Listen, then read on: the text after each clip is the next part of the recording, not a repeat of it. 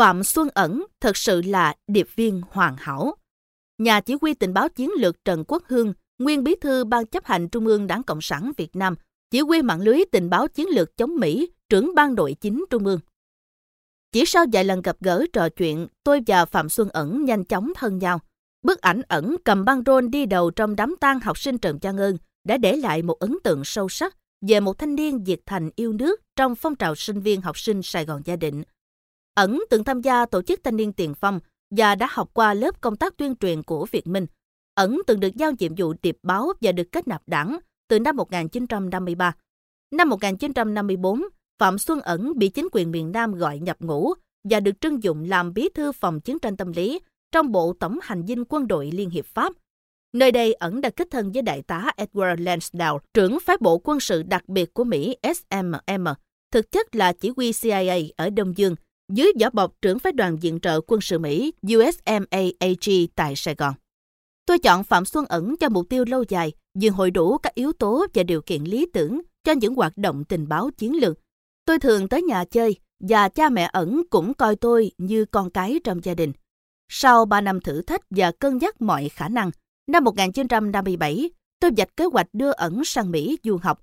Trước hết, để ẩn nắm tình hình nước Mỹ, sau là tạo bình phong thuận lợi cho hoạt động tình báo chiến lược về lâu dài này. Đây được xem là bước chuẩn bị để đón đầu một cuộc chiến chắc chắn sẽ xảy ra với Mỹ.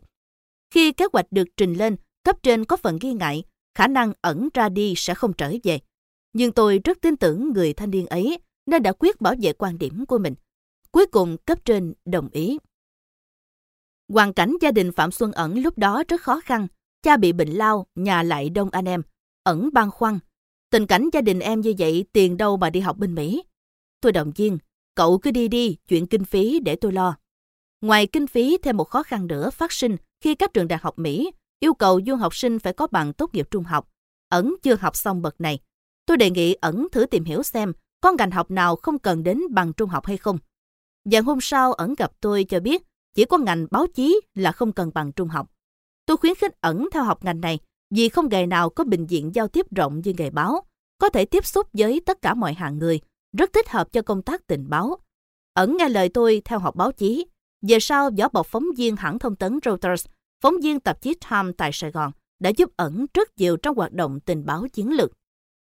Năm 1958, tôi bị chính quyền Ngô Đình Diệm bắt. Ẩn khi đó đang học ở Mỹ. Cấp trên rất lo lắng về khả năng ẩn có chịu về Việt Nam hay không một khi thông tin này đến tai ẩn. Riêng tôi vẫn đặt trọn niềm tin nơi ẩn. Sau ngày giải phóng, gặp lại nhau tôi hỏi. Khi nghe tin tôi bị bắt, sao cậu vẫn về Việt Nam vậy? Ẩn trả lời. Bên nhà báo sang anh hai mệt nặng nên không đến. Em biết là anh đã bị bắt rồi. Nhưng em tin là anh sẽ không khai ra em, nên em về. Giữa những con người cùng chung chí hướng, một khi đã hiểu lòng giao, thì niềm tin có sức mạnh ghê gớm như thế. Sau ngày ra tù do hoàn cảnh và điều kiện, tôi chuyển sang ngành an ninh. Còn Phạm Xuân Ẩn từ ngày về nước đã có nhiều đóng góp rất to lớn cho sự nghiệp giải phóng miền Nam thống nhất đất nước, trở thành một trong những quyền thoại về tình báo Việt Nam.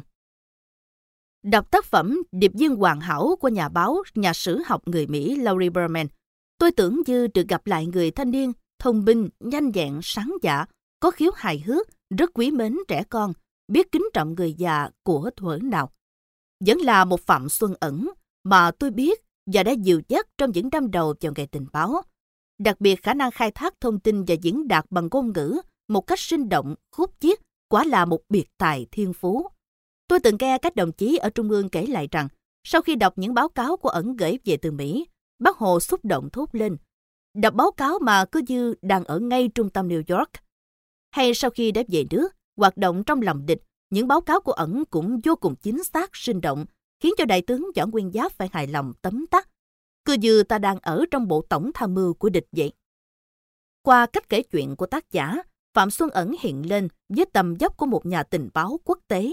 Ngay cả một cựu ký giả của chế độ Sài Gòn cũng đã viết như sau về Phạm Xuân Ẩn. Có thể nói, đại đa số các tướng lãnh Việt Nam Cộng Hòa đều không có tật nọ cũng mắc bệnh kia, tức không trai gái bê tha, thì cũng tham nhũng, ăn hối lộ, buôn lậu, vân vân nên đã tỏ ra rất kiên đẩy với báo chí ngoại quốc. Giới quân Việt này có thể bịt mồm báo chí Việt ngữ dễ dàng bằng nhiều biện pháp giả mang, rừng rúa, nhưng lại không dám và không thể động được đến một cọng lông chân của báo chí ngoại quốc. Do đó mà Phạm Xuân Ẩn cũng đã được các tướng nể sợ lây. Từ Nguyễn Giang Thiệu, Trần Thiện Kim, Nguyễn Cao Kỳ, Cao Văn Viên cho đến Nguyễn Khắc Bình dân dân đều muốn được lòng Phạm Xuân Ẩn, hơn là Ẩn cần phải lấy lòng mấy ông tướng đó để moi tin tức. Vì vậy mà Phạm Xuân Ẩn đã có khả năng cung cấp rất nhiều tin tức quân sự vô cùng giá trị cho Việt Cộng. Đối với các điệp viên khác, thường phải có hộp thư, có giao liên bàn đạp để chuyển tin một cách bí mật lén lút vào mật khu. Nhưng riêng Phạm Xuân Ẩn, anh ta đã coi thường nguồn máy an ninh tình báo của các tướng lãnh Việt Nam Cộng Hòa, đến mức không thèm xài hộp thư, cũng chẳng cần đến giao liên bàn đạp. Một tháng đôi ba lần khi có tin tức quan trọng đóng hủi cần cấp báo, ẩn đi thẳng vào mật khu như là người ta đi du ngoạn để báo cáo trực tiếp cho Mười Hương biết. Trích Đặng Văn Dâm, nhà tình báo chiến lược diệt cộng Mười Hương bị bắt như thế nào, vì sao lại được thả. Điệp viên hoàn hảo là một cuốn sách đáng đọc với khối lượng tư liệu đồ sộ và sự công phu tâm quyết của tác giả.